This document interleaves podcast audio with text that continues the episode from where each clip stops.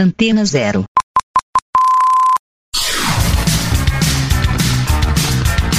Começa agora na Antena Zero. Let's Go Skate Radio.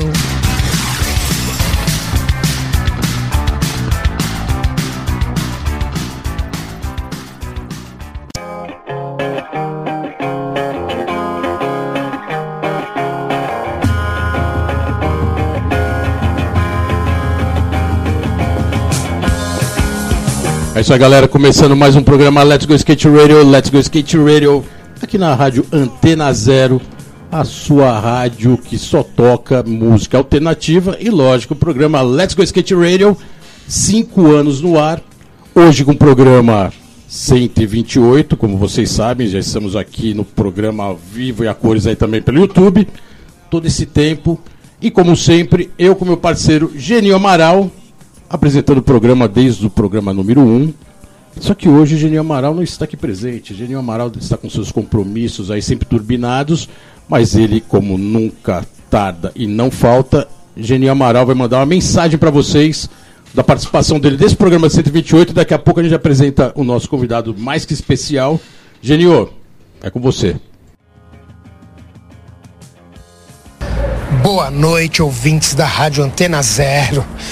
Vai começar mais um Let's Go Skate Radio. Let's Go Skate Radio inédito.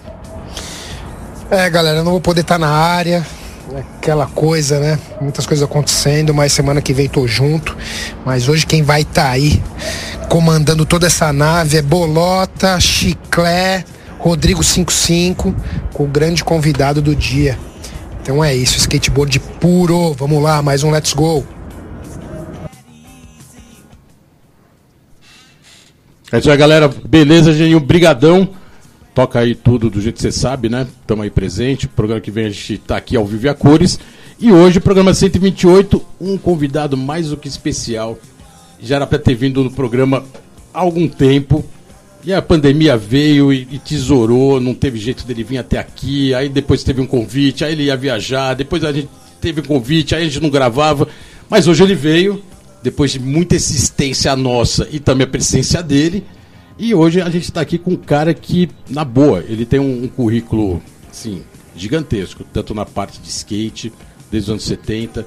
É um cara que hoje é um professor totalmente voltado para a reabilitação e toda a parte que envolve esportes radicais. Se formou e, e ministra muito. Vocês vão conhecer bem essa história é, por ele mesmo ministra muita e muita palestra sobre skate, principalmente. Mas é um cara que também anda de snowboard há muito tempo. Já foi o cara da bike. O cara é bem eclético. E às vezes ele é chamado até de professor. Mas ele é professor também. E hoje quem está aqui é Flavinho Ascânio. Flavinho, obrigadão pela presença. O programa está no ar, agora a gente conseguiu, né? É, finalmente. salve, salve, galera. Finalmente a gente está no ar aí. E quase que eu não venho de novo. Eu acabei de chegar do Chile, tava lá menos 4 graus, andando de snowboard, campeonato brasileiro que eu vou desde 1995, cara. E aqui cheguei, meio gripe, aí eu falei, bolota, vamos, eu tô meio zoado, mas vamos que eu já tô devendo essa desde o início do programa. Cinco anos, parabéns aí para vocês, cara. É, Geninho, Chiclé, galera toda aí.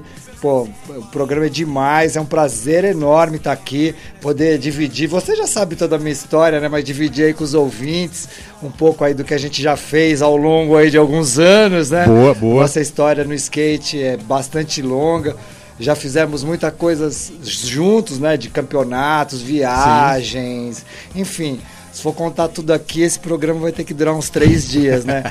Vamos focar, talvez, Boa. nessa parte mais diferenciada minha, que foi de é, procurar trazer o skate e outros esportes de prancha para as pessoas, né? Porque antigamente só andava de skate, pegava onda e até mesmo snowboard, que é mais recente, quem era louco, né? Então as pessoas tinham medo de começar, não tinham professor.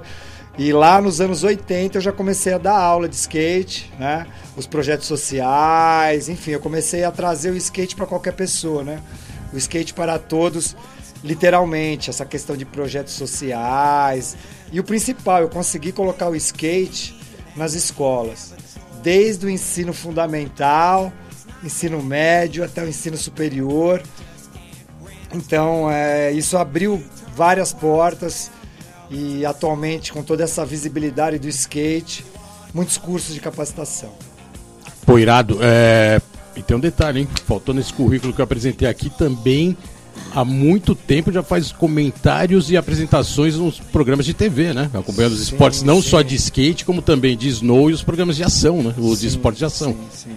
Irado, né? É, toda essa bagagem que eu adquiri, né? Primeiro como praticante, depois como professor, né? Que eu primeiro fui skatista profissional, campeão brasileiro duas vezes de longboard, minha especialidade o downhill slide e também no street. Mas aí eu fui, fiz faculdade, etc, etc. E eu acabei aprendendo ah, didática, pedagogia. E tudo isso é importante quando você está ali de comentarista ou analista. Boa. Uma- transmitindo, né? Porque você tem que transformar todo aquele monte de informações que a maioria estão em inglês, os nomes das manobras, dos movimentos, das bases, de uma forma que a pessoa lá em casa né, entenda. Lá em casa ou na rua, né? Hoje em dia, né, as pessoas estão assistindo por qualquer tela. Então tudo isso me ajudou muito a- na parte de ser comentarista. Comecei a comentar no ano 2000 para o Sport TV, snowboard. Foi Esporte TV antes da ESPN, porque a ESPN, Sim, a até ESPN foi hoje, né? depois, Você né? apresenta, né? Sim, nos, nos programas especiais você ainda faz participação, né? Sim, sim. Irado. E lá no Sport TV teve um evento lá no Paquembu, que foi de snowboard. Putz, vai aqui no estádio, né? Isso, snow show. Fizeram a pista de snow no, no No tobogã, tobogã que nem existe mais. e nem tem mais hoje. Neve Irado. artificial. Pode crer. E aí o pessoal do, do Sport TV me Que ano, chamou. que, ano que foi esse evento? 2000. Puta, 2000, 23 hein? anos Cravado atrás. ali na virada da década. Sim. Que nem era virada da década, mas era virada dos dígitos, né? Sim, é. século mesmo, começou em 2001. 2000. E aí, cara, os caras me chamaram porque eu já competia. Tá. Quando eu cheguei lá pra ver a estrutura, eu falei, cara, eu não vou competir. A rampa era gigante, né? Um Big Air. Gigante, né? Louco, que é né? uma rampa, né? Uma mega rampa do snowboard. Eu falei, nossa, cara, muito, muito além das minhas capacidades. Fui humilde. E aí eles falaram, você, pô, então você fica de comentarista, tudo bem? Eu falei, claro, vai ser uma Isso já era pra Sport TV. É, já era, era só Sport TV. Só Sport TV, boa. Não tinha um, dois, nada, era só Sport TV. E aí o Gui Pádua ficou de narrador e a Diana Bolt de entrevistadora. Que já era do Sport TV. Já era, já era já a galera ali ali. na, o- na- na equipe radical, né? Sim, do canal. sim. O Gui Pádua, não sei se vocês sabem quem é, um cara especialista em esportes aéreos. Né? Paraquedista Base e voador da casca elite, né? grossa, Pesado, então, né? uma equipe da pesada mesmo. E a Diana Bolt era uma das minas lá do, do Sport TV, que praticavam esportes e tal, e que era envolvida com a galera. Galera do rap, tudo, bem legal. E foi minha primeira vez de comentarista. E foi ao vivo no Sport TV, né? E aí começou. E aí eu comecei. Então, e aí eu usava também, porque eu também era locutor de campeonatos, cara. Então os campeonatos lá em Barueri, né? Maurício Os, Chileno. os old school. É, não, não, era os da- dos moleques. Ah, já era da molecada dos mesmo? moleque, o Maurício Boa. Chileno. Ele era responsável pelo skate lá em Barueri. Tá. E teve uma época que tinham vários eventos lá em Barueri, né? Inclusive, ó, ah, Maisena, Korn, o, vários moleques que estão aí, inclusive agora em evidência. Era New Generation Era na época. Total, total. E eu ficava ali de comentarista, narrador e animador. Irado. E então eu fazia essas análises. E como eu também era jurado de skate, eu também tinha essa visão. Uhum. Então eu juntei tudo isso. A visão de um profissional que analisa o movimento, a visão de um skatista, a visão de um jurado e transformando isso de uma forma mais fácil para quem estava assistindo. Boa. Seja ao vivo lá na área, Uhum. né? E também no Clube Pinheiros, eu era locutor oficial, comentarista e animador dos eventos internos. Que era pista clube. praticamente particular, né? Não, Porque ali é só tinha. é só particular, por né? sócio. Só sócios e sócio high, high level, né? Sim, sim. E às vezes eles chamavam pessoas de fora. Uhum. Inclusive o pessoal de Barueri foi pra lá, o pessoal do Testinha foi lá também. Eles Boa. começaram a integrar, colocar junto com a molecada que tem grana, a molecada mais humilde, que o skate é isso, né, cara? Sim, sim. Anda todo mundo junto, não importa a sua cor, sua orientação sexual, quanto você ganha. O importante é você ter né, atitude e andar de skate. Então tudo isso foi ajudando a construir né, a visão de comentarista. E aí, pô, foi crescendo, aí os X Games, né, cresceram bastante. Aí já era, chamaram. também, aí já era ESPN, não era? Já era ESPN. Já era já pela era. ESPN. O X Games começou, é da ESPN, né? Sim. Pelo menos era, né? Porque eu não sei se vocês sabem, os X Games foram vendidos. Eles não são mais da ESPN. Tá. Foram vendidos para uma empresa. Por isso, particularmente, colocando parênteses, talvez por isso que não rola tanto na ESPN. Ou Tem rolado? Tem rolado ainda, né? Tem, mas, por exemplo, no Brasil, para você ter a transmissão do Brasil dos X Uhum. Games, a ESPN do Brasil precisa pagar, antes não precisava. Já era na parceria É. do próprio canal, né? Mas aí o streaming, YouTube, TikTok e outras plataformas, cara, diluíram muito a, a audiência. Boa. Então houve essa mudança e o próprio X Games acabou sendo como um produto vendido, né? Então hoje em dia o X Games é transmitido em outros lugares. O primeiro X. Games, o que foi realizado, prime- a primeira 95, competição em Rhode 95 Island. de Rhode Island, que até, acho Sim. que Ferrugem, se não me engano, Era Extreme Games. Extreme Games. Esse você já chegou a... Não, não. Esse ainda não. Eu só entrei depois. Já entrou na sequência. Eu ia Você lembra quem, quem, quem chegou a fazer ou não? Quem fazia ali era o Formiga, se eu não me engano. Era o Formiga que era o comentarista. Cadeira de já era também? O Cadeira era Cadeira o cara. de bike. Sempre foi o cara da bike, Da mas sempre bike, tava é. ali junto, né? Sim, um pouco sim, dividindo sim, também o microfone. Mas quem fazia o skate era o Formiga e Tá. tal. E aí em 2008 ah, fui convidado para integrar o time de comentaristas de skate. Já que é o professor, né, que o pessoal me chama. Sim. Pô, ele sabe dar uma explicação legal, enfim. Aí me chamaram e desde 2008 eu assumi ali o skate, o snowboard e, por incrível que pareça, o esqui. Né? Apesar de eu Só já ter- faltou o surf. Não, eu fiz o surf. Fez o surf também? Pô, então Pô. eclético, tava com todos os boards na. Fiz, fiz com o Renan No Rocha. seu guarda-chuva, né? É, fiz com o Renan Rocha com o. Edinho e Leite a etapa de piscina. Pode né? crer. Porque irado. é muita manobra, e os grabs, as rotações, os, os eixos. Tudo que tinha a ver com caras skate. não estão acostumados. Aham. Vem do skate e do snowboard. Então eu fiz também comentários só da etapa de piscina, que Irado. é uma etapa totalmente diferenciada. Essa piscina, qual que foi a- o evento da piscina? Daqui do Cali Slater, o Surf Ranch. Isso mais recente agora, né? Bem recente. Bem recente, né? recente, Bem recente. Ele, ele deve ter a, o, ran- o ranch dele é o quê? Uns 5, 6 anos? É, foi um pouco antes da pandemia, assim. Pouco antes da pandemia, né? evento do circuito mundial da liga, né? Americana, WSL. E aí logo o primeirão você já tava lá É, encabeçando já tava com lá, o Edinho Leite é, e Irado. monstros do Irado. surf, né? Edinho Leite da Vênice, né? Pode crer, boa. É sempre Ah, ele, né? Quando tá, é. a TV, quando chama alguém do surf, o Edinho tá sempre em algum Sim, programa, sim. né? E o Renan, que era antes só comentarista, virou narrador, cara. Boa. Porque ele mandou bem lá, o pessoal da ESPN falou, pô, ele pode ser narrador além de comentarista. Essa época já tinha aquele. A ESPN ela se destacou durante muito tempo com o skate e nos outros esportes radicais com aquele núcleo radical Sim, da ESPN. Sim, era demais. Que esse época. você fez parte também. Sim, sim. Renata. Falzone. E a Renata, a diretora que ficava ali no comando, não lembro o nome dela. É a outra Renata. Outra também. Renata, Eu ficava um pouco no- o nome dela. coorden- Porque uma mãe chamava de Renata, Renatinha, tinha Renata Tinha várias, Lopes, Rena- é, tinha várias Renatas. Renatas, né? E aí tinha um núcleo próprio pro esporte Sim. radical da ESPN. Sim, que durou um uma sala tempão, né? Enorme. Durou uma- Hiroshi, eh, Si- o Sidão, o Siracaki. Araki. Quem mais? Uma galera. tra- Otávio Neto. programa- Tinha um núcleo O forte Del de skate. Fuego, né? Que era da.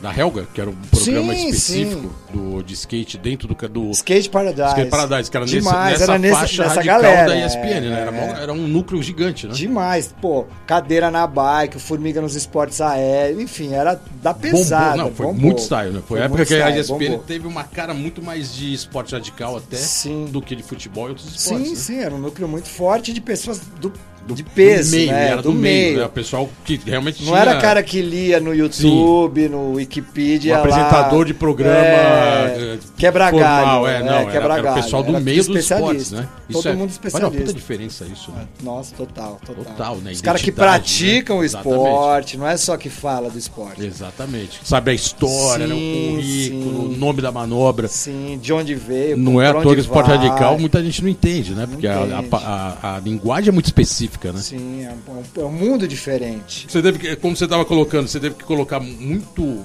Cobram muito, eu sei que cobram muito isso na TV, né? Até o próprio Geninho, que hoje não tá aqui, mas sempre fez os comentários dos últimos 11 anos, né? Uhum. Dos, dos eventos na Globo. A própria Globo, as emissoras em geral, né? Cobra muito popularizar a forma de falar pro público, né?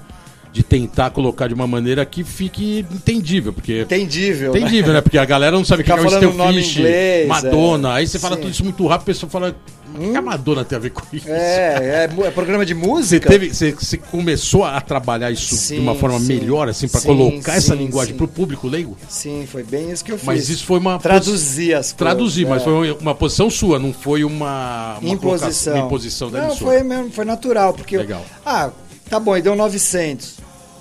Pô, você era bom de matemática, geometria, quantos giros são 900? Ah, o cara Boa. deu dois giros e meio. Ele tá até nas exatas. É, 360, 360 mais 180. Pode a gente crer. fala, né? Por que, que é 900? Porque as pessoas. Pô, não Passa é, de onde veio esse batida, 900, né? De onde Até que é do meio do skate, não sabe contar, já fala, não, acho que É. não deu 900, deu 720. Não, não, era 900. É, rodou mais uma, né? É, e os nomes das manobras, né? Agora focando bem no skate, que acabou sendo importado pro snowboard e pro surf. Sim. Sempre foram meio de zoeira, né? Os nomes das manobras, dos grabs, sempre tem uma historinha por detrás. Hoje o surf e o snow, o snow já vinha muito mais Sim. tempo, né? Mas o surf agora com muitos aéreos, totalmente parece que você tá vendo né? o campeonato de grabs, skate. Você tá vendo o campeonato de skate, né? Alley-oop. Olhe, É. grab. Alguma outra eles adaptam, né? Um pouco Sim. mais a manobra pra, É. pra onda, né? Sim, mas é praticamente igual. A única Praticamente coisa é igual. que, em vez de falar 360, eles falam full rotation. Full rotation. É, a mas é um volta com- 360, é um 360, é. a bola completa. Em vez de falar um 3.6, né? Pra gente também acaba às vezes mudando. Até aqui no Brasil, a gente, em vez de falar 360, fala 3.6, mas fala. Até recentemente, agora no, no bicampeonato aí do Filipinho, teve uma polêmica do Kelly Slater, né? Falando que os aéreos no surf não são bem-vindos. Deu uma polêmica, É, né? Mas isso aí é outra história. é, isso é... deixa os caras lá só- na foi só pra dar praia, um parênteses aí, só Deixa porque os é... Deixa os caras lá na praia. É... A nossa praia é outra. Porque o aéreo já era assim, domínio total do skate e o surf nunca teve essa Olha só. né? O Indy, né? O Indy é uma manobra de backside. Indie, indie é, É, total. é. Tanto que não snow- existe frontside indie air, né? Então, É Só mas backside indie air. acabou indo pro snowboard, pro surf, Indy também manobras que o cara vai de frente, vai pra frente, né? Então, no- A forma de segurar não É, queria dizer que era o indie, era, não quer dizer mas que é de chamavam ou, de... ou front, é Tá. Indy. Isso no, no Segurou com a mão de surf. trás, n- entre os pés da, pela frente, é Indy pro snow e pro um lado e surf. pro outro. Só no skate que é- tem que ser um aéreo de backside, e aí sim esse mesmo grab vai ter um nome de Indy, e se for de front é o frontside. E é foda porque muita gente no skate, no skate não, né? Mas assim, quem acompanha também às vezes se confunde um pouco, né? De colocar. Isso tem uma discussão antiga, né? O próprio Cezinha Chaves veio aqui, que é também catedrático, né? De colocar a Sim. coisa certa do jeito que ser, e eu acho que é, é é isso, né? É, o nome da manobra é indie, só tem de É, back, só é acabou. isso. Não dá pra adaptar e começar a falar daqui pra frente tem um frontside indie air. Não existe. Sim. Mas tem gente que acaba né, se informando de outra maneira e acaba falando errado. É, isso acaba criando uma certa confusão. Sim, até entre nos quem board- pratica. board- exatamente, no board esportes. Né? Imagina quem não pratica, pô, ele tá falando que é Indy, o outro tá falando que é Uma nova geração é. chega ouvindo meio deturpado, pronto, mudou o nome da manobra. né? É, E aí vem a responsabilidade de quem tá, por exemplo, Exato. na rede nacional. Sim. Que esse é o grande problema, porque na Globo eu sou comentarista de snowboard, um esporte que não tem a Globo mínima. ou Sport TV? Globo, Grupo Globo. Ah, no Grupo Globo, tá. Tanto a TV Globo, que é aberta, como o Sport TV aí no canal que eles deixam a gente lá durante os Jogos Olímpicos. Porque eu só sou comentarista da Globo nos Jogos Olímpicos, que no caso são de inverno, é óbvio. de inverno. Então, eles falam, "Meu, cara, vai ter gente do Acre, vai ter indígenas do Tocantins ouvindo, Os assistindo. caras têm que entender. Tem que entender. Senão o cara muda de canal. Já Ele- vê neve que já era uma coisa É. habitual, né? Então, cara, tem o lance de ser uma coisa diferente que chama atenção, né? Esportes de inverno, né? Neve e tal. E como tem essa tradição do Brasil no skate, o pessoal meio que gosta do snowboard porque é uma prancha. Agora do surf também, mais recentemente, também bombando, né? Vários títulos bombando. Então o skate, ele acaba aproximando tanto a galera que gosta de surf como gosta de snowboard. E aí, cara, você tem que falar de um jeito que a pessoa entenda. Então muitas vezes é melhor falar o nome do que está acontecendo sem dar o nome original. Tá. Ah, stale fish. Não, peixe frito. Peixe podre, na verdade. Então, e aí? Por acaso o Tony Hawk estava explicando hoje no É, Instagram dele é. a origem do Stale Fish. Que foi lá na, no vai lá, ó, camp no camp No lá camp, na é, Europa. que até ele ilustração, comeu, assim, é, quem, sim, é quem não muito- souber o que é Steel Fish, vai lá e Vai clica lá. no Instagram que tem lá Tem o a passo a passo da historinha. O Mas Cab, né, que veio do Caballero. Do Caballero. Que é Steve Caballero. você falou um negócio legal, você falou, pô, a galera gosta de ver neve e tal. Você acha que o, o Snow, pra brasileiro, depois a gente vai falar mais sobre o evento você tava agora, né? Você tava no Chile, no acabou de, acabou de voltar de lá, da etapa do brasileiro, Tô né? com neve aqui ainda na roupa, aqui, ó. Tá Tô até, tá, até ainda. tá ainda gripado da neve do, do final de semana. É verdade. A neve pra brasileiro, por não ser um- a prática normal, né? Em Sim, geral, sim. não tem acesso à neve, nem quem tá lá no sul, né? É, raramente tem cai umas- um pouquinho de. de Sim, lá em São Joaquim, São Joaquim, na Serra tudo louco, né? Gaúcha, Serra Catarinense. É, o brasileiro vê muito como elitizado, assim, esses E é, cara. E é, até pra Até quem fora mora do Brasil neve, é muito é caro. elitizado por causa da neve e do Do ambiente. da Por- prática, que é cara. Porque o lugar é hostil. Pra você chegar num lugar que tem neve, geralmente é alto e afastado. A maioria Mas dos mesmo lugares. no, mesmo no. Mesmo na Argentina, Chile, que são nossos parentes aqui mais próximos. Mesmo assim. no- nos camps lá, os, os- os o- onde tem a temporada, mesmo que tem o teleférico. Sim, não, tudo isso é lift. caro, cara. O Mas lift, que é o Mas teleférico, você fala que é agressivo, mesmo quando tem essa área toda preparada pra você ir lá curtir. é mais caro. É um lugar que é mais caro. Porque E tudo o ag- mas lá, o agressivo não é porque o ambiente não é, não é, É um normal. ambiente mais hostil, ambiente de montanha, é lugar mais Frio. isolado. Frio pra caramba. Sim, é. Tem, não, nem sempre é tão frio assim. Às vezes você passa mais frio aqui em São Paulo, que você não tá com a roupa certa, o ambiente não tá preparado. Mesmo com a neve lá no. caindo, assim, embaixo do, do board não tá tão frio assim. Não, você tá ali com a roupa certa, os Tá. lugares são abrigados, tem calefação. Você, não, você pa- passa mais frio em São Paulo do que quando tô na neve, cara. Caiu Aquela- rolando na neve lá, não fica congelado. Nada, nada. Você levanta, tá com a roupa certa, tá de luva, tá de bota, botão. meia de lã. Você usa por baixo, né? A cirola, vamos dizer assim. né? Tirou a velha pra ficar aquecendo Ou tudo. mais chique, o legging, né? O legging. Você tá com uma roupa de baixo. Quando tá, Tá. mais frio, você coloca mais camadas de roupa. Sim. Não é Os- só o os layers, né? casaco, é layers. São camadas. Então, eu não vou só com o casaco. Eu vou com o casaco, com uma blusa, com uma, uma térmica, né? Por baixo Uhum. e a camiseta. Quatro camadas. Isso encarece de qualquer jeito Sim. já no, já no Sim, preparo. mais né? roupa, cara. Roupa pra caramba. Surf é uma bermuda, cara. Bota a cara. Skate é o tênis e uma bermuda, Sim, né? Pra vir num topzinho, uma E o blusinha. surf é uma prancha e cai na água. É, e a bermuda. E assim, o material de esqui e de snowboard é mais caro, tudo é mais caro, cara. Então mesmo. Prancha também, em geral, Sim, bem prancha- cara. Né? Cara, tem prancha que custa 2 mil euros. 2 vezes 6 aí, né? Você já vai ver que é Caraca, 12 uma grana. mil. 12 mil reais uma prancha. E aí você, brasileiro, corre o, o- Você só vai na época do evento. Sim, sim.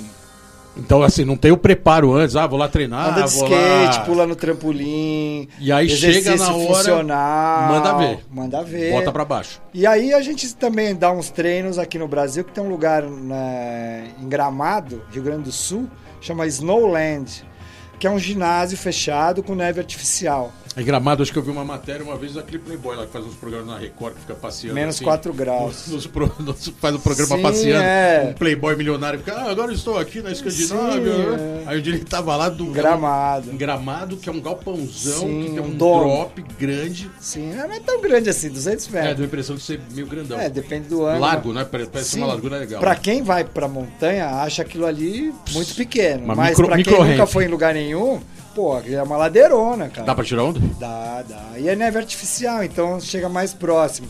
Boa. Tinha São, Ra São Roque, mas é uma superfície de plástico. Plasticão, né? É. E que não é, muito, mu- muito artificial, né? não é bem parecido. Tá. Agora, Snowland em Gramado, inclusive eu vou lá o mês que vem.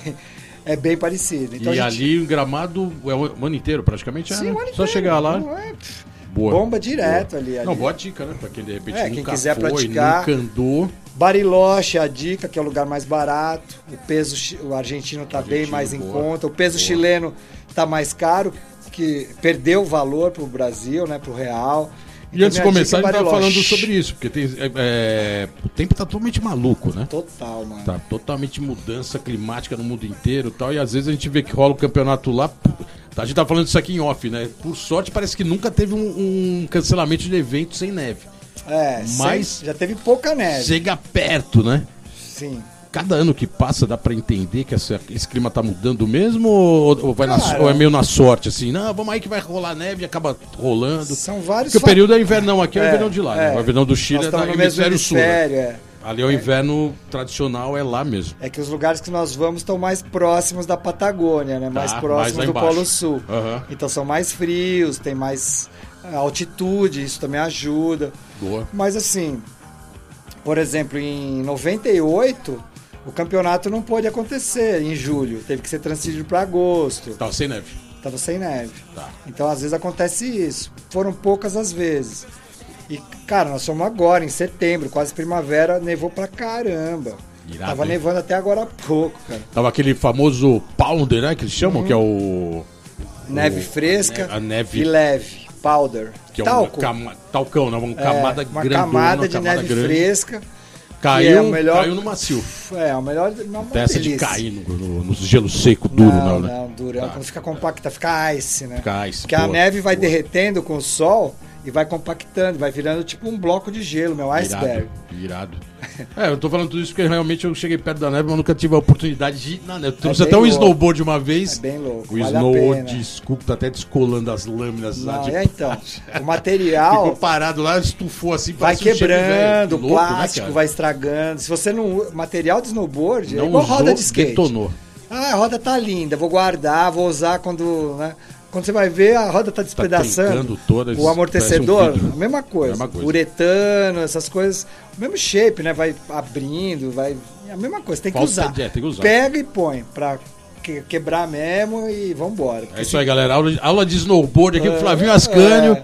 É, só que agora ele vai botar aqui uma participação do nosso parceiro desde o programa número 1, 5 anos no ar. Esse, esse mês, agora de setembro, estamos indo pro sexto ano, hein, galera?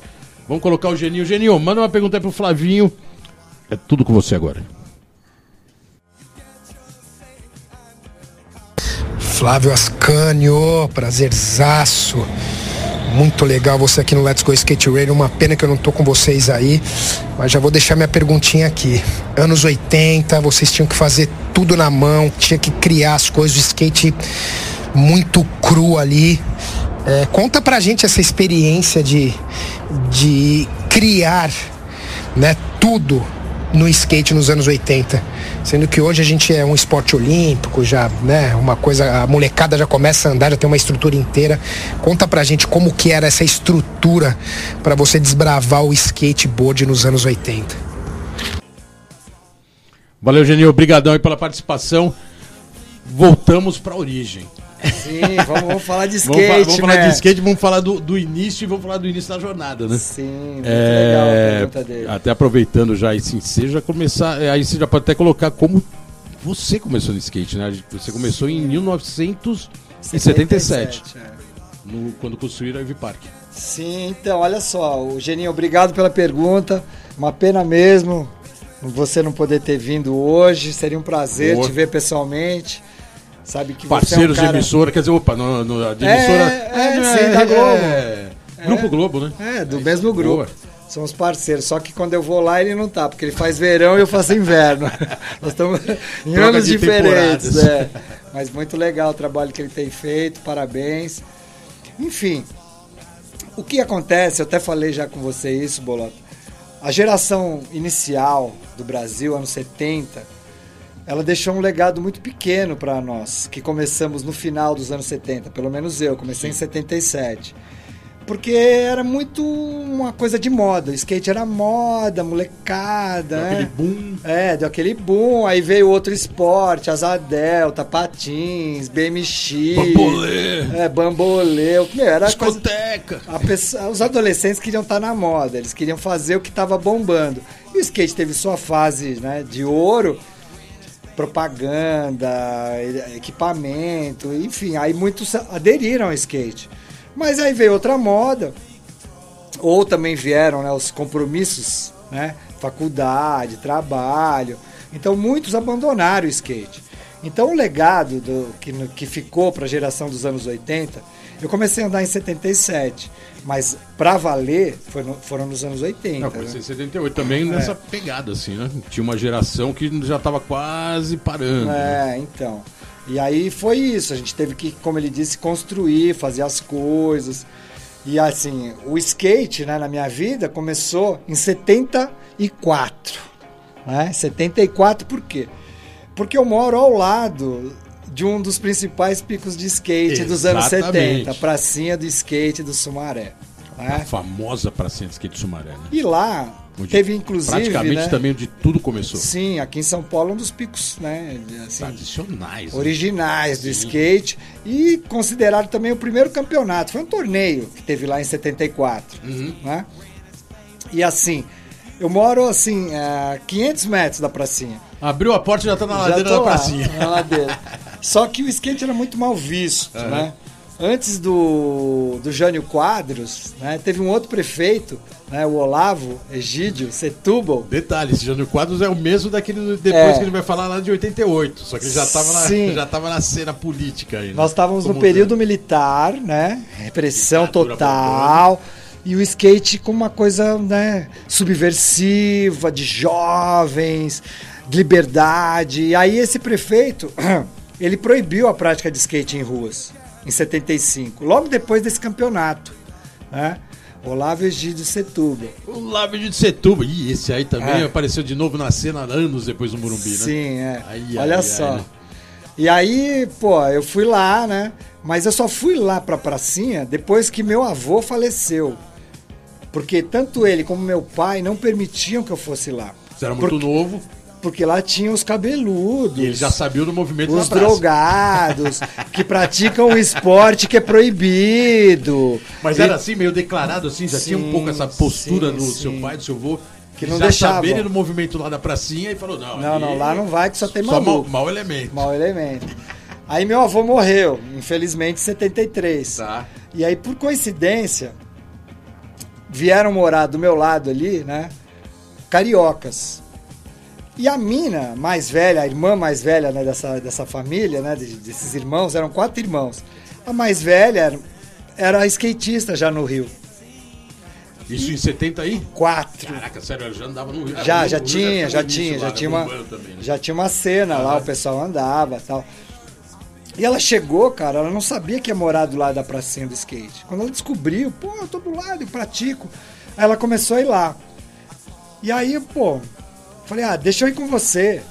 Aí eu fui escondido. Minha avó liberou escondido pra eu ir lá. 74 você tava com praticamente 12 anos. 12 anos. 10 anos, desculpe, 10 anos. Opa, 10 anos. Você tem, eu nasci em 64, tá com 10 anos. Isso, 10 anos.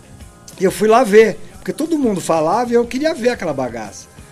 Na hora que eu cheguei, vi os malucos lá, as minas de cocota, né? Metade da bunda pra Pode fora. Elas punham a blusa assim, ó. Vou mostrar aqui, ó. Elas pegavam a camiseta e faziam isso aqui, ó.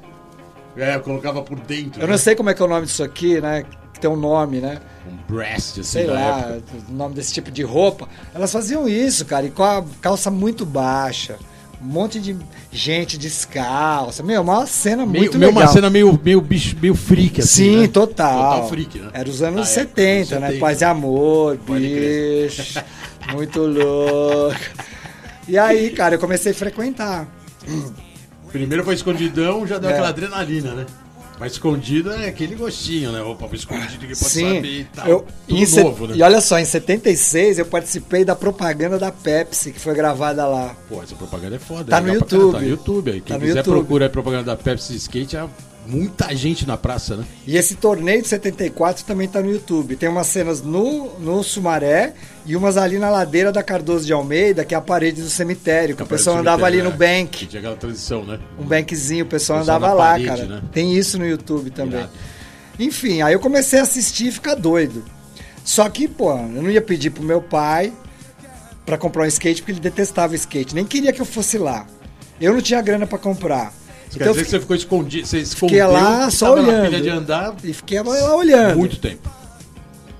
Aí o que aconteceu? Em 77, um amigo meu, mais velho, ele entrou na faculdade, né?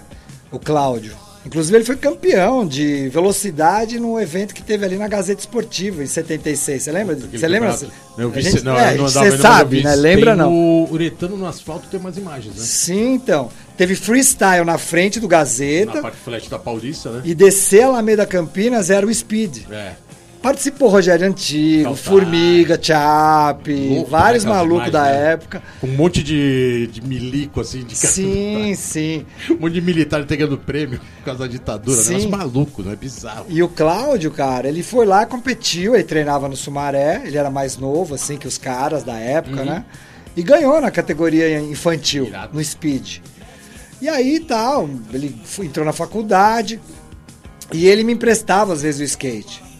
Sem meu pai saber, porque ele era amigo do meu pai. Então, né, ele não podia. Ele falou, ó, vou te deixar andar, porque eu ficava enchendo o saco. Pô, deixa eu dar uma andada, deixa eu dar uma andada. Porque ele era o único cara que eu conhecia, porque ele era meu vizinho.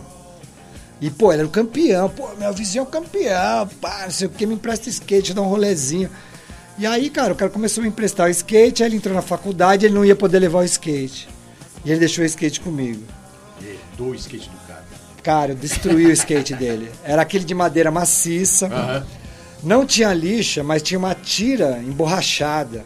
No meio do shape em cima. Sim, duas tiras assim Aham. que era pra dar o grip, porque a galera andava descalça. Descalção, é meio então, surf, né? É, total. Os eixos era bem pequenininho, a roda aquela tradicional de bilha. Tinha marca. Não tinha, nem lembro as marcas. Até tinha, mas você teria que perguntar pra ele. Cara, ele ficou seis meses lá estudando, né? Depois ele veio nas férias. Quando ele chegou nas férias, eu tinha Falou, volta, destruído. pra- volta estudar, meu, não volta não. Ele tinha destruído o skate do cara. O o shape, skate, andava todo nossa, e tudo escondido, sem meu pai ver, cara. E aí eu comecei a andar, foi em 77. Aí pra do Sumaré começou a frequentar. Direto, é. Mas eu andava na frente da igreja do Nosso Senhora de Fátima. ali. Porque era meio hoje, né? freestyle. Sim. Eu fazia Sim. meio freestyle na época, porque a ladeira era mais perigosa. Uhum. Então eu ficava andando na parte mais flat da pracinha, Pracinha. ou na frente da igreja do Nosso Aquele Senhora de Fátima. Até hoje, né? Até hoje. Até hoje é um pô, puta, é um puta mármore bom, né? Sim, pô. Uma vez eu tava andando lá, apareceu o Bob.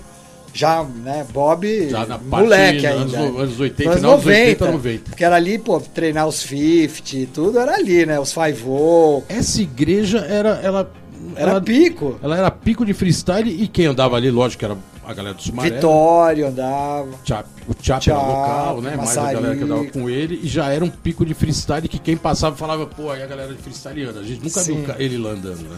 Mas o Chap era do Sumaré, Assim, era a origem também da primeira geração e fazia um freestyle ali, animal ali, ali, né? Porque ali era perfeito. Flat, mármore, ainda ficava subindo as escadas, descendo. Mas tinha que ser no horário que não tinha missa. né? Do lado, é, é, podia ter missa, padre ter que várias pedir vezes ia mandar a gente embora. É. pro, pedir a benção pro padre. E era do lado da praça, né? Sim, era do lado. Puta, era uma ladeirinha pra baixo, eu tava na pracinha. Já, tá- já chegava na pracinha aquecida. Quem eram os caras que detonavam nessa época? Porque já tinha uma cena ali, né? uns- É, que eu lembro mais era o Chap, o Massarico e o Vitório.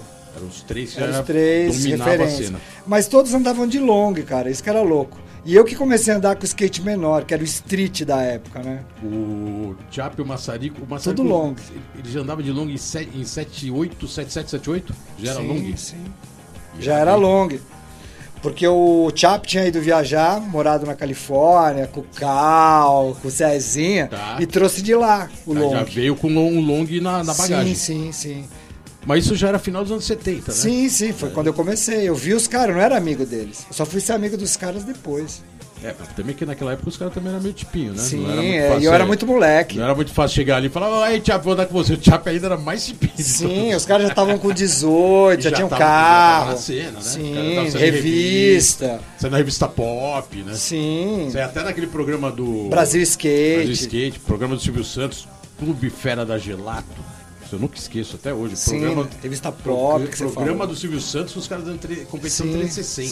Sim, sim. Eu era moleque, ficava olhando assim, acho que era o Chap e o Cal, né? Os caras tinham o cabelo daqueles compridos com a Sim. fitinha, com fitinha colorida, Ficava né? bonito quando dava os o cabelo 360. rolando, né? o cabelo assim, tudo, tudo ah, de pé, né? Sim. E os caras dando 360 e eu falava, caraca, os caras dando lá no meio da TV, cara, naquele puta palco liso. Sim, escorregadinho. Já era o Chap. é, já era os caras. E aí a cena começou a crescer do skate. Mas assim, os caras saíram e começou a chegar uma nova geração. E aí, como você falou, o Wave Park. Só que o Wave Park fechou. Uhum. Aí a galera da Wave ia pro Sumaré pra ficar descendo ladeira, Já cara. não tinha opção. É, Ia lá. ladeira. Apareceu você, Porquê, Marstanab, o Gordinho, Gordinho. né, aquela galerinha. E eu. Porque o Sumaré realmente virou um pico Virou de um resgate pico. de ladeira. né? Sim, não Até tinha. mais do que o Morumbi, às vezes. Sim, sim. E também foi uma, uma cena gigantesca de, de ladeira, né? Do skate de ladeira Até em São porque Paulo. é né? mais central, né? O Sumaré, Sim, do é. que Morumbi é meio Zona Sul. E era é? longe, é, naquela época era longe, né? Ainda é, né? Hoje você fala, vou lá no Morumbi, longe pra caramba, no Sumaré não, é ali, né? É ali, a é. Paulista, vai, Busão, pega perto. Planalto já tá no, no Sumaré. Sim, porque pouca gente tinha carro, né? Pouca gente tinha carro. Então era busão, acho um ou outro ninguém- juntava todo mundo no carro. carro, né, É. cara? Era tudo no skate do bombão velho. Descendo por trás ainda, né? Pra não pagar a passagem. É, a Descer pela porta de trás. realmente foi uma cena gigante, né, cara? Sim. Durante muito tempo ali ficou Segurou, realmente a cena. segurou. Segurou. Iniciou, segurou e, e voltando só pra finalizar a história do da propaganda da Pepsi, Uhum. que era muita gente. Sim, bombava. Você chegou a ser assinar documento assim ou não, Não, não precisou? Não, chegou Porque eu era, eu não era nem figurante, eu tava ali de fundo. Ah, tava tá, ali, tava né? muvuca naquele- ali. Não, não, fui. Na molecada. Mas os caras vieram com os modelos que eles achavam que eles iam andar, mas viram que os caras eram muito prego. Não andavam, né? Aí contrataram os caras na hora. Esses caras devem ter assinado. Pegaram na hora. O Chap, os caras, os caras, porque os caras que andavam mesmo. né? Irado, irado. Os modelos ficaram só fazendo tipo e tomando Pepsi, que nem eu. Eu também fiquei fazendo tipo e tomando Pepsi de Anos depois, o Suiçado fala, mais Pepsi. Já estamos no intervalo? Caramba, o papo aqui tá bom, mas eu ia até chamar o Geninho aí pra participar, então voltando, a gente chamou o Geninho pro segundo bloco. É, Vamos fazer um break aqui, Flavinho Ascano de presente, programa 128, Let's Go Skate Radio, a gente já volta. Let's go skate radio, skate radio, skate radio, skate radio, skate radio.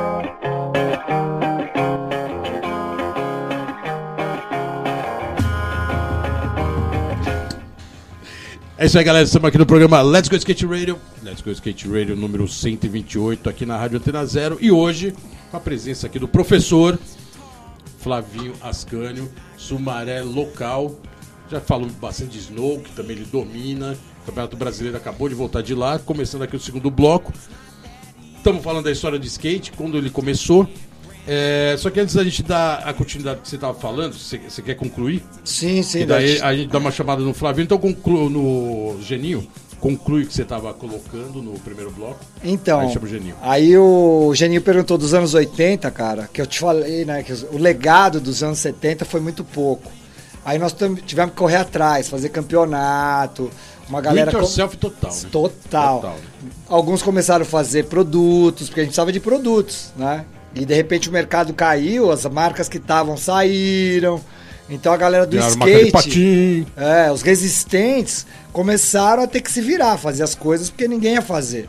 Existência total e sobrevivente, né? Então a gente começou a fazer campeonato, eu fazia as rampas, né? Na minha, lá na pracinha do skate, do Sumaré, tinha minhas jump ramps. Digo Menezes ia lá em casa, ô, empresta a rampinha pra pular, o Maurício Chileno. Então o Sumaré, cara, teve também essa cena do skate. Sim. A gente montou lá os trilhos com poste né, da DSV que a gente quebrava e fazia o, o trilho, as jump ramps. Então a gente teve que criar, pô, vários eventos de street tinham a minha rampa. Irado. Porque o evento não tinha não tinha estrutura. estrutura de Pedia a rampa do porquê, a rampa do Flavinho, a minha rampa chamava Xoxota. Só pra... A do, a do Badeco. então, depois o circuito Bebê Diabo. Então também o Sumaré, ele tem toda uma herança, assim, um legado do downhill slide, cara. Tanto tem, a gente vai chamar o Geninho daqui a pouco, mas tanto tem um legado que tem o fam, a, a famosa ladeira Sim, Da Ladeira da Morte. Que é a ladeira mais conhecida do Rio Slide no Brasil, E do mundo também, né? praticamente do mundo, e que você batizou. Sim, sim. Que é legal até você colocar o, o- a origem desse nome, porque realmente a ladeira é casca. Sim. E quem ouve fala, puta, ladeira, eu já vi gente amarelando de andar lá só pelo nome. Sim. Só porque falava que a ladeira da morte, eu chegava lá meio com medo. A hora que eu olhava a ladeira, ah, a ladeira é legal, mas hoje eu tô com o pé meio torcido, aí não É. andava. Tô com dor de Já barriga. vi, já vi bastante isso. Sim, sim. Como surgiu o nome Ladeira da Morte? Então, a Ladeira da Morte é uma história interessante porque a gente andava no Sumaré, na pracinha do skate ali, que Que é uma ladeira mais tranquila. bem tranquila, tem um zigue-zague, tem um circuito bem Ela tem um interessante. circuito bem legal. E aí, o Chap, desculpem, gente. O Chap chegou pra mim e falou: pô, sabia que tem uma ladeira aqui perto muito mais legal e muito mais desafiadora que essa aqui? Aí eu comecei a falar: ah, é ali, é lá. Não, não, não é, não é. Aí ele falou, ó, vou te levar lá, só que você não pode contar pra ninguém.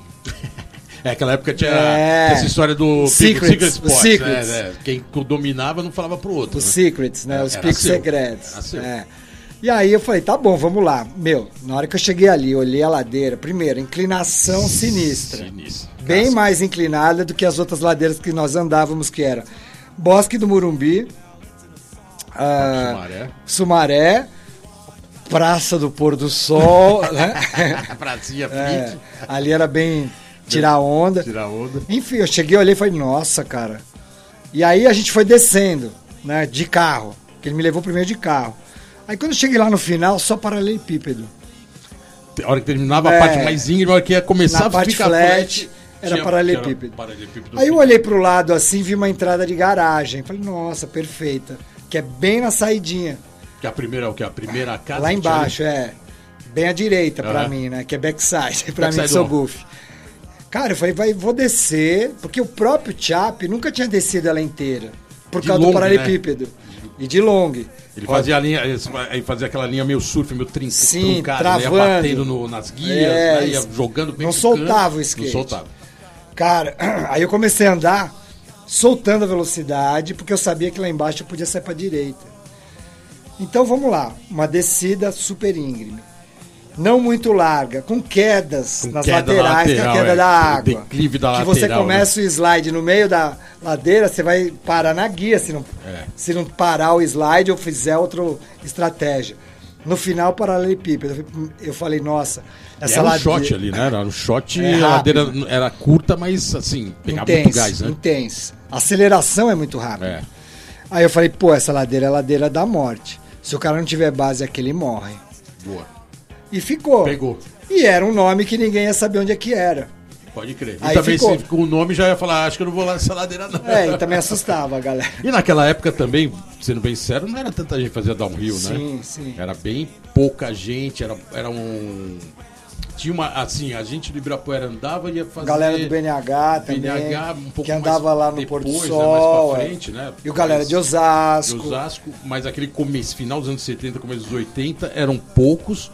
É, no Ibirapuera a gente depois ia andar no Morumbi, Sim. então a gente fazia um pouco da rua, depois voltar pro Parque Santa Freestyle e tal. E o Sumaré, eu lembro bem desse dia que o Chap levou a gente pra andar, eu e o B, cara. Ele já era local, gente ficava olhando. Uhum. Sim, falando, é, os caras de "Caraca, long." cara." Ele metia o eixo na guia, saia até Sim, faísca. sim, falava, era "Nossa." demais, demais. Isso era começo dos anos 80, cara. Sim. Final de 70 ele entrava assim, meio segurando meio surf, tal, metia o eixo, saia faísca que a gente. Era o slap, né? cara. Era o slap. É o slap com grind, faisqueira. Nossa. Louco. Não, foda. Falaram, não, não dá pra descer essa ladeira. Não, e o maçarico, o maçarico e o Chap, o que, que eles faziam? Eles desciam, vinha vindo o carro, eles davam um slide pra bater no Pra pneu. bater no pneu e O tail, espirrar pro lado. E já Cara. sai a milhão. Jogavam o skate na roda do carro de propósito. Cara, falou, nossa, esse cara é Ali- muito ali- louco. Ali era suicide, né? Porque os carros, nessa inclinação toda, os carros vinham a milhão, né? Sim, pra pegar embaixo. Primeirona pra conseguir subir a ladeira. E pra não subia. dar carona também. E pra não dar carona Tinha os também. malvadinhos que queriam atropelar os skatistas. Ou Moto, acelerar milhão pra chegar lá É. no, no final da ladeira, você já tá sem controle, tanto gás, né? é, e derrubar o cara. Uau, derrubar o derrubar, cara. derrubar o cara. Era é. perigoso, Tinha os caras né? bem filha da mãe, meu. Os caras mais playboy, né? Então. Com seus passatinhos, naquela época era Voyage, eu acho, né? É, Passat. Passatinho, Voyage, aqueles os quadradinhos. carrinhos né, da época. Tudo E aí, mexido. e aí o que aconteceu? O pessoal do. Os pistoleiros, né? O pessoal que andava em pista, não tinha mais lugar pra andar, começou a migrar pra ladeira. E eles começaram a trazer os skates que eles tinham. Sim. Que eram rodas mais duras, que escorregavam mais, eixo mais largo. Shape largão, que era o shape de pistão, né? E isso ajudou a evoluir os slides. Porque antes era só rasgada, Uhum. que a gente chamava de full, né? A gente falava, ah, full é aquela rasgada, né? O slide pra brecar mesmo, né? Que em inglês o pessoal chama de power slide. A gente, a gente criou Sim. né, os nossos nomes. É, né? isso é legal colocar, porque realmente o downhill acabou virando uma modalidade bem brasileira, Sim, né? sim. Com toda essa origem, Sim, sim. Sumaré, Murumbi, etc. E mais a né? galera que foi chegando. E aí, cara, o, o skate de pista possibilitou mais slides, porque a roda era mais dura, o eixo mais largo.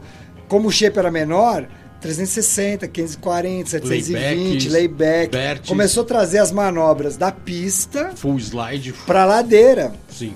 Né? Que foi aquela origem, aquele meio híbrido ali, ladeira, downhill, com um pouco de street, porque tinha um pouco do vertical. Sim, sim. Que era mais os laybacks, né? Uma coisa mais, E era mais muito verticaleiro, louco, né? Que a gente não chamava de downhill é, slide, então a gente chamava de street, porque tava Street, andando na rua. exatamente. Street skate. Street skate, andar na rua de skate, né?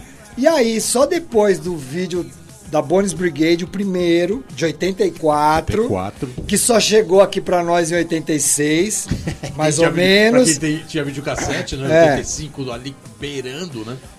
que eu vi pela primeira vez o termo downhill slide. Que, era Que é o trecho, Dos caras andando de downhill. Stace Peralta, o Adrian Deman, Deman, eu tenho o nome dos caras que eu não vou lembrar todo mundo. Que usava aquela, aquele plástico na, na, na luva, que era até uma certa novidade, né? Chris Everson, Adrian Deman, todos os caras, o Stace Os Peralta, caras em vertical, né? que eram os caras de vertical, Uhum. né? Que inclusive criou judo air, anti-judo, double kick, os caras demérito. era do vertical. Sim. Só que eles curtiam descer a ladeira escorregando. Porque o Cliff Coleman, que foi o cara que criou o slide, ele é um cara que criou o slide porque ele era da ladeira. E era uma forma de diminuir a velocidade, ter mais controle. E por acaso o Cliff Coleman tá aí até hoje, vindo Sim. direto pra Floripa com, Sim, mora lá na casa do Rio. Praticamente brasileiro já, né? Sim, adora a ladeira da morte. Impressionante, né? Tá firme, firme e forte. E isso é uma polêmica, entre aspas, porque ele criou o slide. A estratégia de diminuir a velocidade na ladeira. Mas Pra quem criou né? o campeonato, as regras, as manobras, que desenvolveu como modalidade, fomos nós. O primeiro campeonato foi o do 82. 82 do Márcio, Sim. que até chamou Street Skate, E né? ficou até o sexto. Que chegou lá com aquele seu chevetinho velho, parou lá, botou o som e falou: vamos aí, campeonato rolando. Cara, eu competi nesse. Foi o primeiro, né? Foi o Foi primeiro, o primeiro, campeonato de- 82. De downhill, Downhill slide. que não mundo. chamava downhill. Chamava street skate. Muito antes do filme da Paula. Então, e aí em 86, quando eu vi o vídeo da Powell, eu falei, nossa, downhill slide. Pô, é exatamente o que nós estamos fazendo. Exatamente, O nome tem tudo Descendo a modalidade. uma ladeira derrapando. Aí a gente até pensou em colocar o nome do campeonato. Né? Porque aí depois eu comecei a ajudar o Márcio a fazer os campeonatos. Uhum. Mas como ele queria manter a tradição do primeiro, ah, vai mudar, já fizemos o primeiro, vamos fazer o segundo, o terceiro, o quarto, ficou street skate. Ficou esse skate até no aquele. Até o sexto, até 90. No mesmo ano de 82, ele fez esse no Morumbi, por Fez de pareça, ele fez freestyle. de freestyle no Ibirapuera, Fez vários na eventos. Marquise, né? Sim, o Márcio era. Um negócio totalmente do it yourself, né? Total. Cara? Muito louco. Muito né? legal. Você para pra olhar e hoje, esses dias, eu tive que fazer uma. tentar dar uma recapitulada Sim. disso tudo. A única informação que tinha era na revista Visual Esportivo, cara. Que tinha classificação, porque a Visual ainda era a única revista que existia na época, né? Com vários Uhum. de esportes radicais. e que, por, por sorte, os caras tinham um boletim no final que Sim. colocava pelo menos a classificação de eventos muito underground. Sim. Aí tinha lá esse, tinha Jundiaí, tinha os campeonatos do Murumbi. Sim. Você olha hoje e fala, caraca, cara, a classificação e a data tá aqui, né? Porque senão fica meio Sim. perdido, né? Não tinha revista especializada, não tinha TV, não tinha nada, Tinha né? nada, Não não tinha tinha vídeo. nada, nem mal zine. Tinha, mal tinha fotógrafo. Sim, é, Tinha nem tinha fo- máquina Nem fotográfica. máquina fotográfica tinha. Mas Foi isso realmente é a história da modalidade no Brasil. Sim. E aí ela foi dela evoluindo. que Foi evoluindo. Que deu o que deu, né? Sim. Aí o que aconteceu? 82 teve o primeiro, né? Que eu competi até hoje, eu não sei qual foi a minha colocação. Os juízes não sabiam quem eu era. Esse eu fui né? pra correr, não corri. Foi muito louco aquele Mas campeonato. detalhe. É. 86, de novo, que aí foi a questão do óleo, né? Aí entra o Setúbal de novo. Aí entra o Setúbal de de novo. Mardito. Itaú, Banco Itaú, aí tá É, devendo essa pro skate, hein? é. Depois de você na Copa Itaú, Sim. tudo bem, pagaram de algum jeito. Aí em 86 eu sei a colocação, fiquei em quarto. Boa. Aí já tinha, mas aí já tinha Overall, já tinha. Sim, já, tinha, revista, já tinha. E aí a partir de 87, né, vai pra Ladeira da Morte. Eu libero a Ladeira da Morte pro Márcio, que ele foi- também não sabia. Foi o primeiro evento da Mad Hats na Ladeira da 87, Morte. 88, 89. Aí teve o problema lá com o vizinho, proibiram.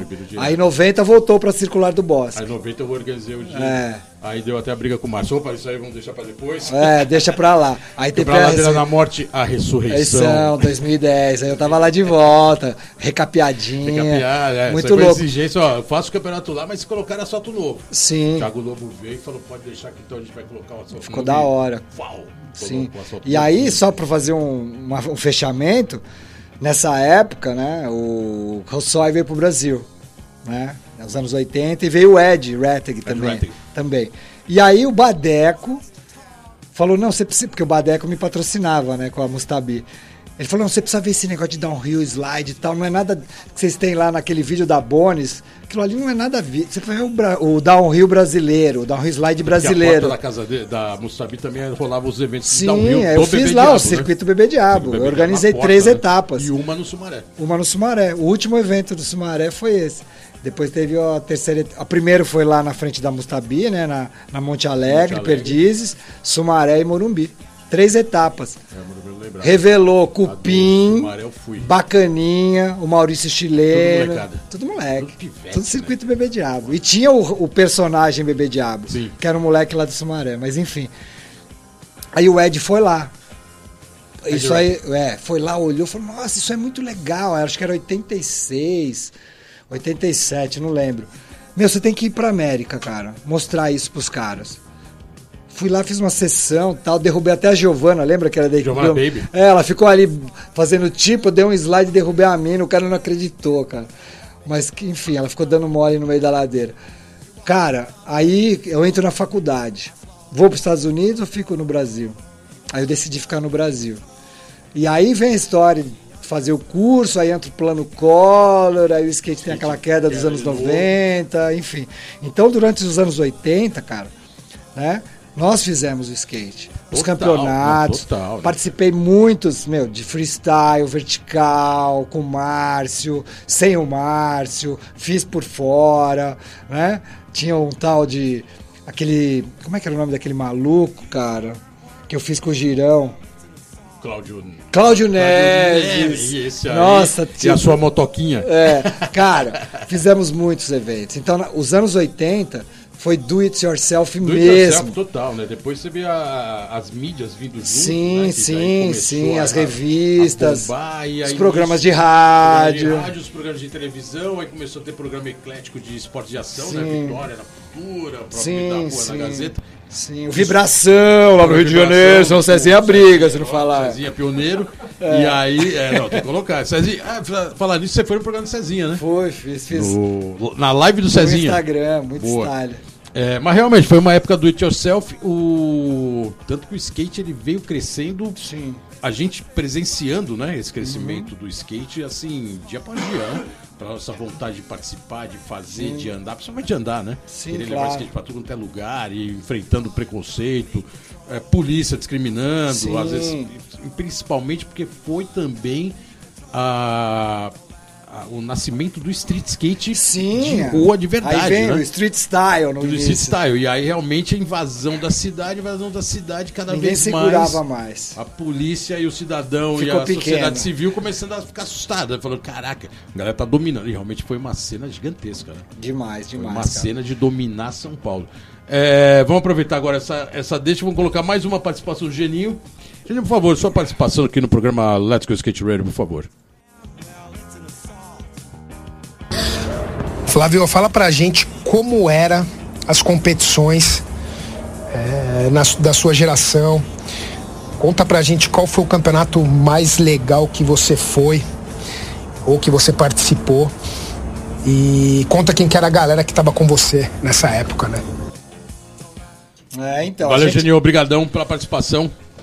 Legal, qual, qual o evento, tirando que você organizou, mais que você participou, e foram vários né, que você correu, você correu Uhum. todos a Ladeira da Morte, correu os de Street.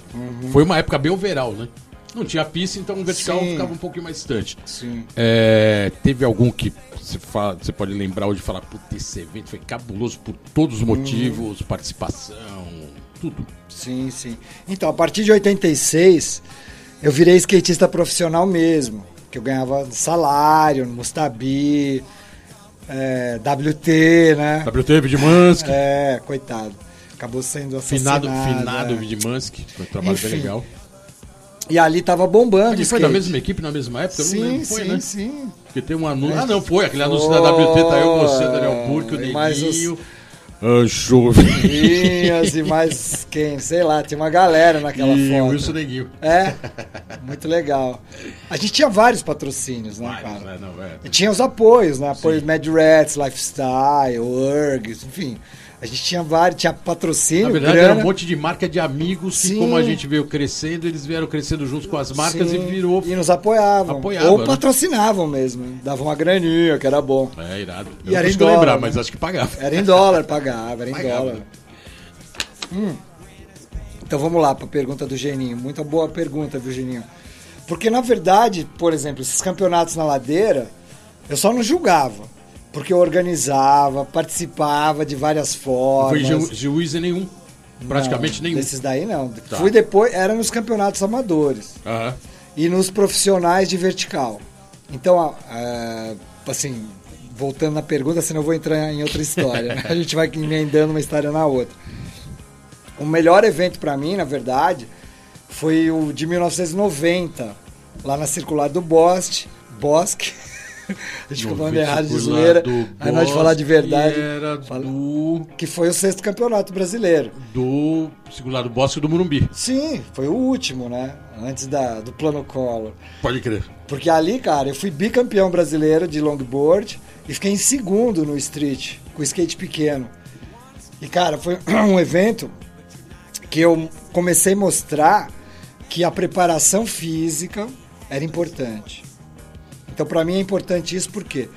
Porque eu mostrei pro, pra galera da minha idade que eu comecei a melhorar meu nível depois que eu comecei a me preocupar com a parte física.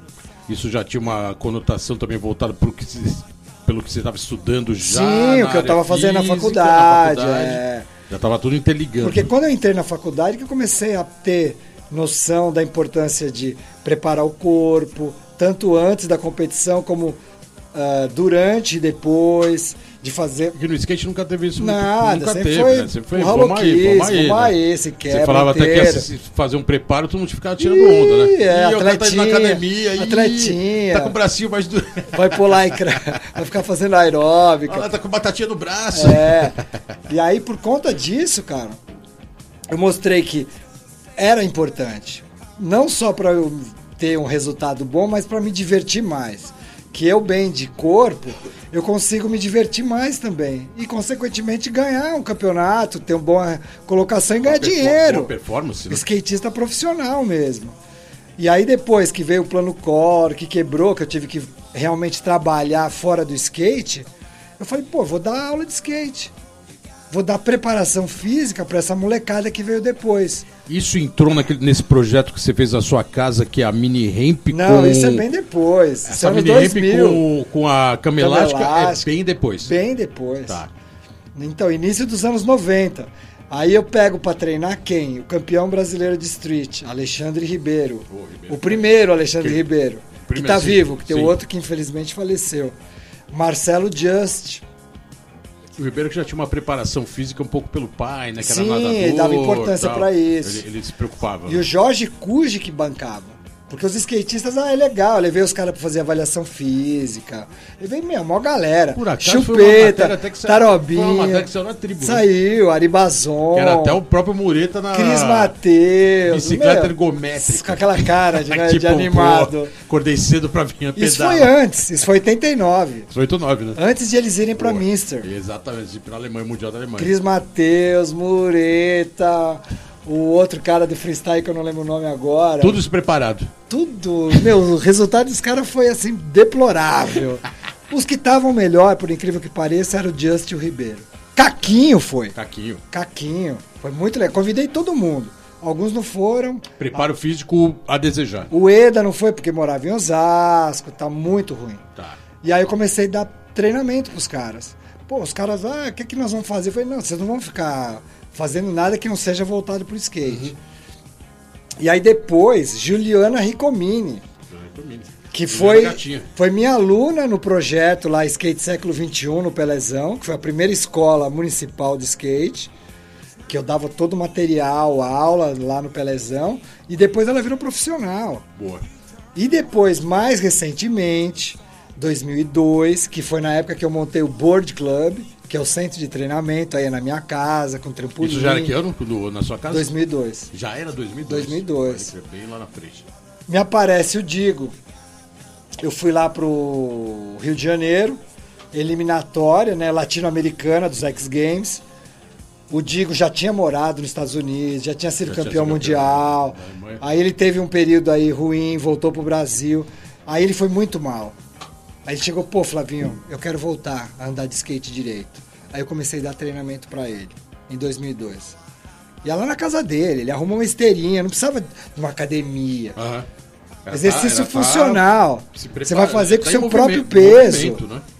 O importante é o movimento tá, ter alguma coisa a ver com o skate. Boa. Não adianta pôr carga. Skate não é, o skate é leve, não é treino para marombeiro.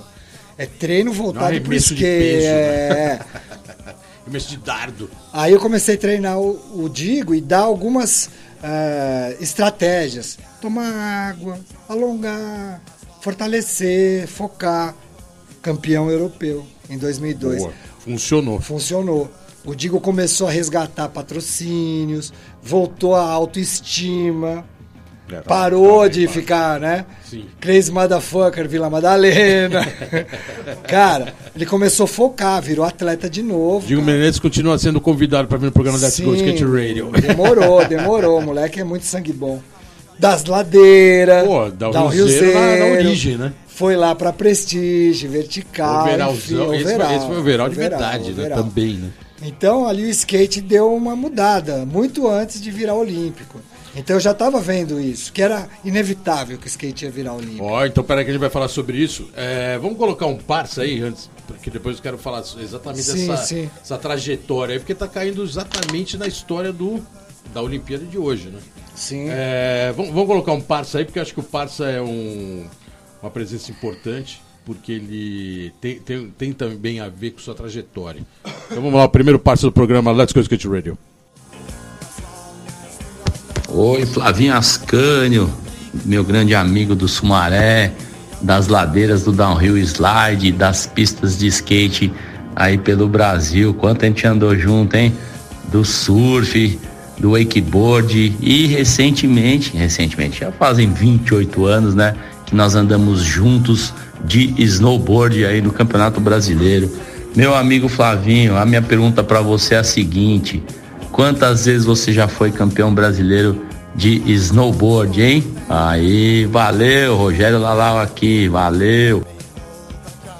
Valeu, Lalau, obrigadão pela participação. Pô, Rogério Lalau, CS Team Boss. pra quem não conhece, o, o Lalau, ele é o, é o dono da, da contabilidade chamada Contábil Sumaré, né? Que agora é. Agora Team, é, é. agora é CS Team. O nome Sim. da empresa é Team, né? Sim, sim. Foi adaptada pra ficar mais próximo Faz do. parte do grupo Contábil Sumaré. Irado, né? Demais. E é seu patrocinador todo esse tempo, né? Um tempão. E também é o cara que pratica, tem o complexo dele lá no interior, né? Uhum. Com área de wake, pista de skate. Pô, faz um trabalho bem legal e patrocina você mais uma galera há um tempo, né? Sim, A sim. equipe sempre presente, Sim. do jeito dele ali, conseguindo administrar. É, e é isso. Só que você não tinha falado que tinha sido campeão brasileiro de snowboard. Sim, já fui algumas vezes. Então, primeiramente, né, Lalau é irmão, aquele irmão que é de sangue, Foi contador de algumas empresas que eu já tive. e vai ser de outras agora. muito sangue bom. É do Sumaré. É, Aí- Sumaré. Pô, contábil Deta- Sumaré, né? Sim, é um dos pioneiros do skate. Porque, Pioneiros. meu, a irmã dele andava ali no, no início dos anos 70 e ele acabou começando a andar bem antes que eu, porque a irmã tinha um skate e emprestava pra ele. Eu vi que ele botou uma foto uma vez bem antiga no Porto Sol, ladeira Sim, Porto Sol, sei sim. lá, 73, 4, sei lá. É, então, porque bem a irmã antiga. dele andava. Irado. É da primeira geração do skate do Sumaré. O Sumaré, né? A Boa. Rosecler. ah, tinha o Akil também, né? Outros caras lá do Sumaré. Aqui é do surf. Sim, Boa. mas começou no skate. Então, ó, o Rogério, o Lalau, a gente já fez muitas coisas, parcerias, né? A gente compete desde 95 no Campeonato Brasileiro. Foi uma loucura que a gente foi, né? Teve até um, um programa especial, uma série do, do- da TV Cultura, chamava Sumaré Abaixo de Zero Irado. que mostrou a nossa preparação para ir para neve, com longboard com strap, né, com fita, pé preso, e depois Depois da neve. depois lá. Meu, foi Irado, muito legal. irado. Maré abaixo de Não zero. vi, não vi esse programa. É bem louco. Então, no snowboard eu já fui seis vezes campeão brasileiro, Irado. tanto de Big Air, que é um salto só, como de slopestyle. que é uma sequência de obstáculos, né? Então tem caixote, corrimão, rampa. É um streetão na neve. É. Street na neve. Numa sequência, irado, né? É, numa sequência, irado. E é tipo isso. aqueles campeonatos lá, os pioneiros lá atrás, né? Sim, Capitola sim. Classic gringo, né? Era em ladeira pulando carro. e Sim, etc. e é uma tendência, viu, cara? É bem louco isso aí. É animal, né? Porque é outro domínio. dar impulso Exatamente. e vai ganhando velocidade. Peguei encarar a ladeira. É o slopestyle. Depois já teve um nas gringos, na gringa, uns na vans, assim, né? Uns cabulosos, né? Até botar caminhão, assim, com rampa Sim. no teto do caminhão pra depois sair de olho. Dizer, Coisa pesado. é Não, pesado. pesado, né? né? O Red Bull fez uns eventos bem loucos assim. Red Bull tem essa pegada. Que na verdade é um. Bom, queria agradecer também a, presen- a participação do Lalau, até porque nisso a gente já emenda aquilo que eu estava falando antes dele participar. É, toda essa sua trajetória cai hoje no que virou bem comum no skate. Que é isso que você estava fazendo muitos anos atrás, que é dando aula que ninguém botava fé. Que é fazendo preparamento físico. Preparamento preparação? Preparação. Preparação, é. Preparação. Preparação que ninguém botava fé. E hoje virou, assim, quase um. Assim, um- a nova linguagem do skate, pelo menos no Brasil. Muitas aulas, um monte de gente queria se preparar e tá tendo condicionamento físico. A própria delegação brasileira entra nessa batida agora, né? E eu acho que, se eu não me engano, você participou de algumas palestras, né? Pra própria É. CBSK. Sim. E aí você vê tudo isso acontecendo hoje, 20, 30 anos depois. Como que é isso? Ah, é um maior prazer, né, cara? Mas você, aí a pergunta também, só pra concluir. Imaginava realmente que o skate ia virar olímpico? Sim. Numa época que ninguém nem imaginava. Cara, tanto é que a escola de skate que eu montei lá no Pelezão, a primeira municipal, em 92, chamava Skate Século 21. Oh, já Em tava 92. bem, bem adiantado, hein? E eu falei, cara, vai ser inevitável, porque é um esporte que tem essa característica plástica. É, antes dos X Games, hein? X Games começou em 95. 25. Fizeram um experimental em 94, mas valendo mesmo foi em 95. Porque tinha todas as características.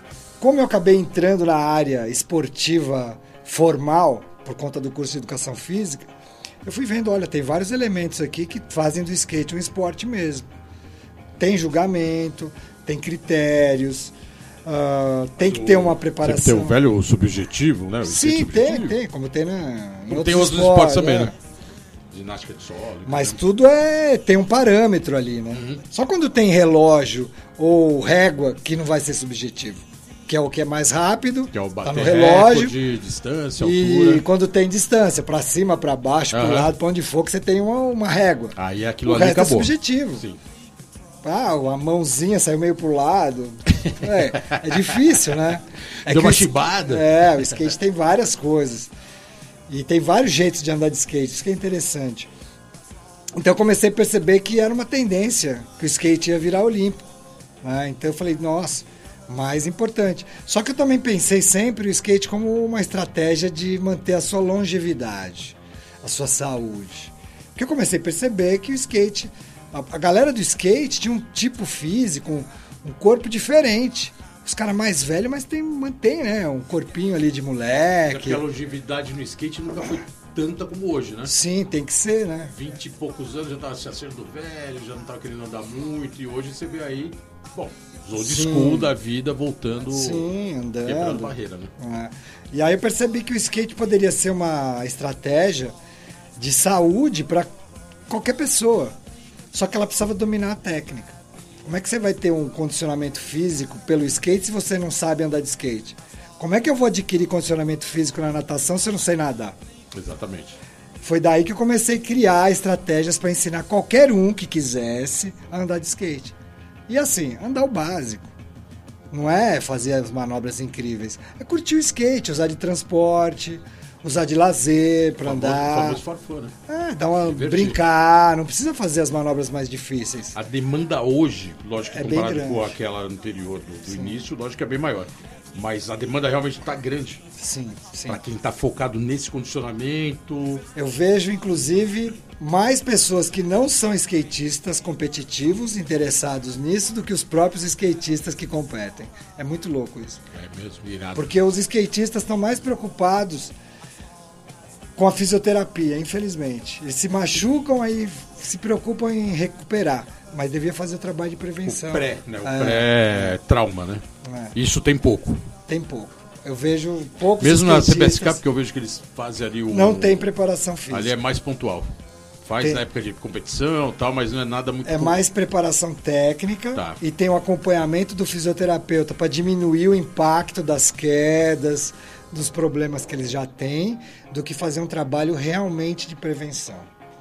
Mas isso tem que partir do skatista. Esse que é o problema. Eu, te- eu tenho uma observação assim, bem de leigo. Eu vou falar que é bem pergunta de Uhum. leigo, assim. No Brasil tem todo esse preparo. Fora do Brasil parece que não tem, né? Ou, ou eu tô enganado. Estados Unidos parece que não mostra muito esse, essa preocupação. Até porque eles colocam o, o projeto olímpico deles de uma maneira bem Diferente. é. diferente, né? Tipo, é como se o skate... Cada um por si. É, vai se virando, tem uma entidade, mas assim, se vira aí. Sim, sim. Acho eu, como a gente não tá lá e não Uhum. tem muita informação o tempo inteiro, é, que parece que não tem esse acompanhamento como tem no Brasil, como os outros esportes sempre teve, né? É. O que eu vejo, eu não posso falar também com certeza, porque não tem essas informações. Eu vejo um ou outro skatista que se aquele, aquela, preocupa. facili, é, o- aquela skate park facility, Sim, né? Que é aquela sim, que, que, é o olímpico deles. o olímpico- California o- Training Facility. É, que o Eda ali até, até coordena também.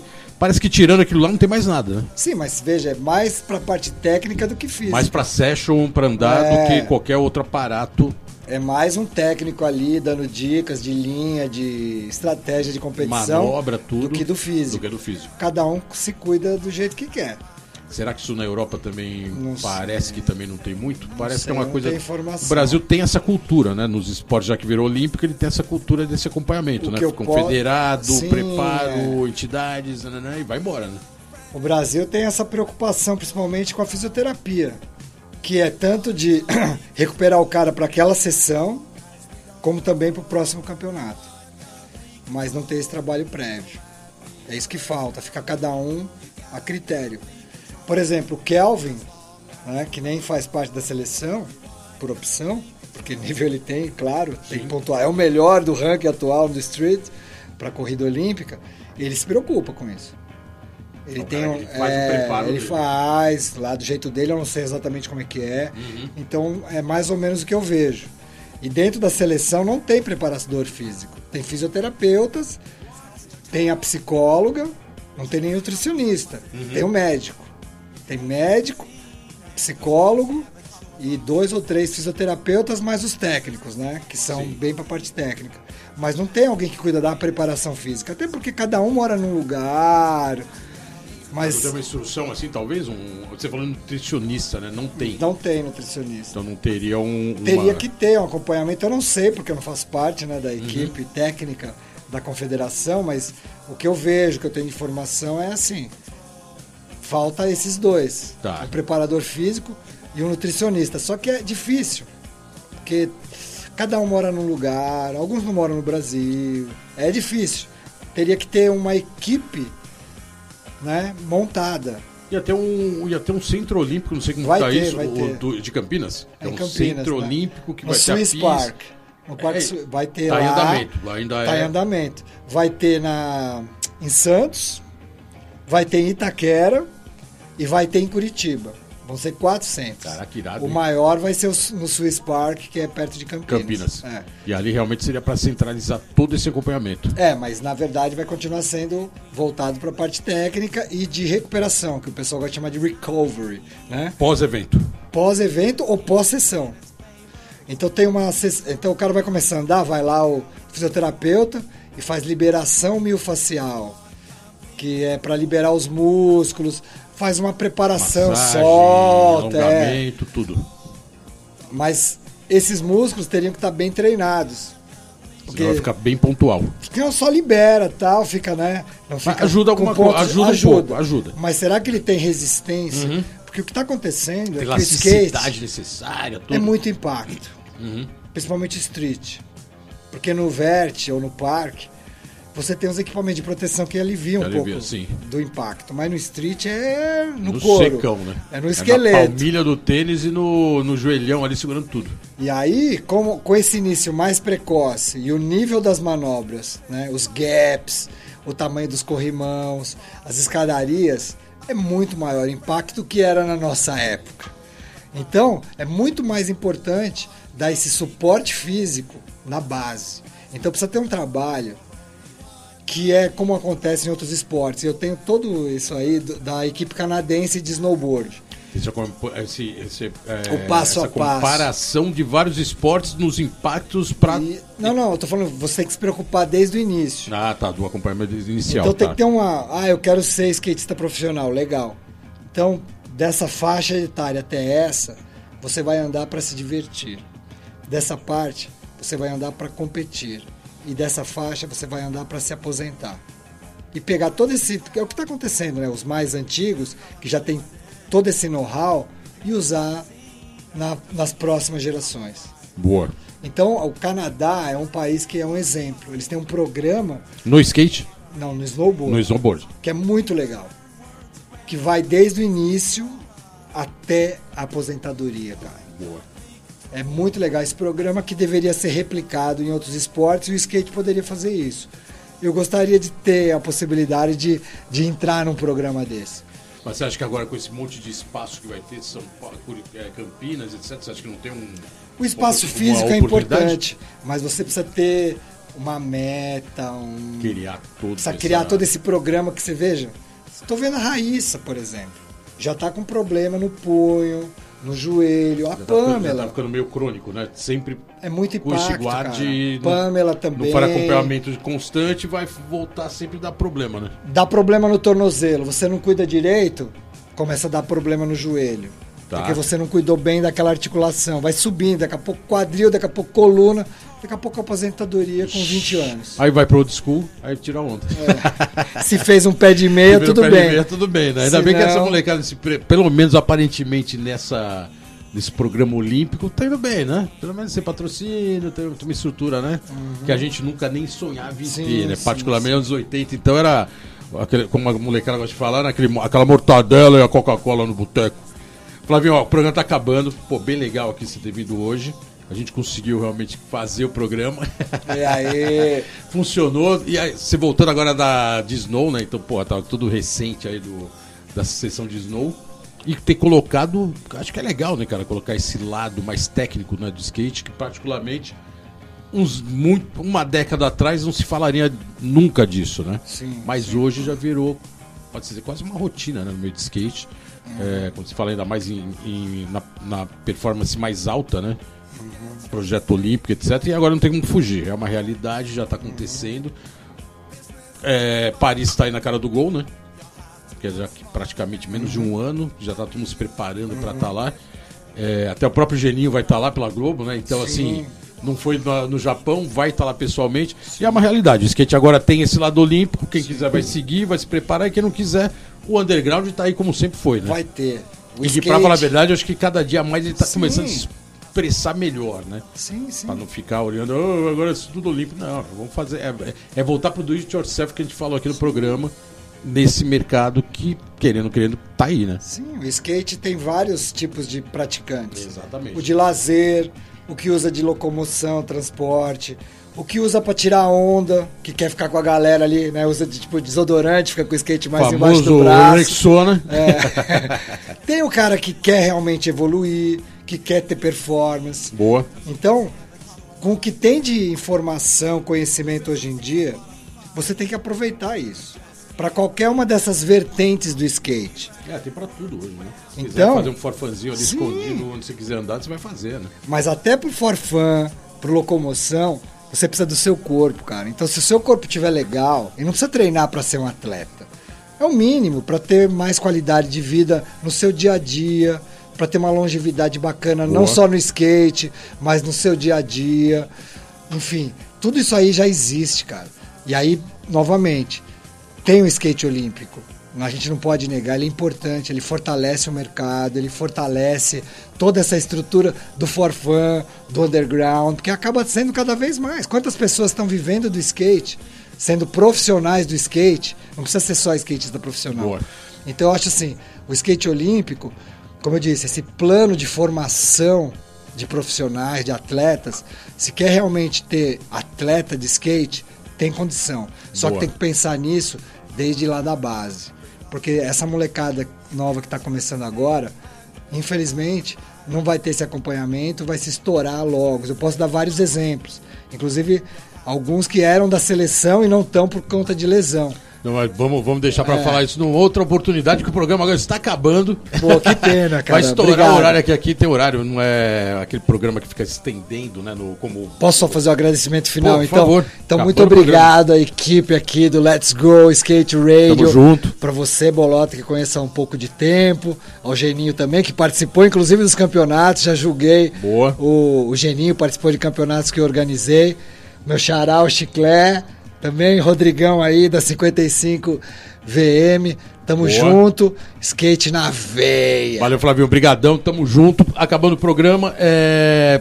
Let's Go Skate Race número 128. Genil dando aquele salve final. Genil, por favor. Agora estamos encerrando o programa. Valeu, galera. Próximo programa 129 estará no ar aqui na próxima sexta-feira ou na outra. Acompanhe a programação. E, Geninho, por favor, fique à vontade para os encerramentos do programa. Valeu.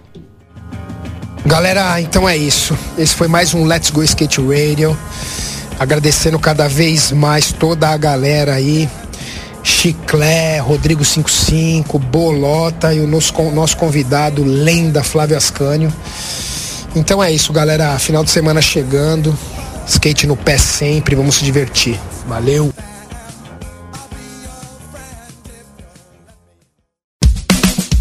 Você ouviu pela Antena Zero Let's Go Skate Radio.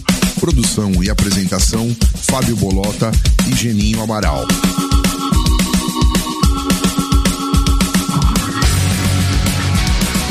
Let's go skate radio, skate radio, skate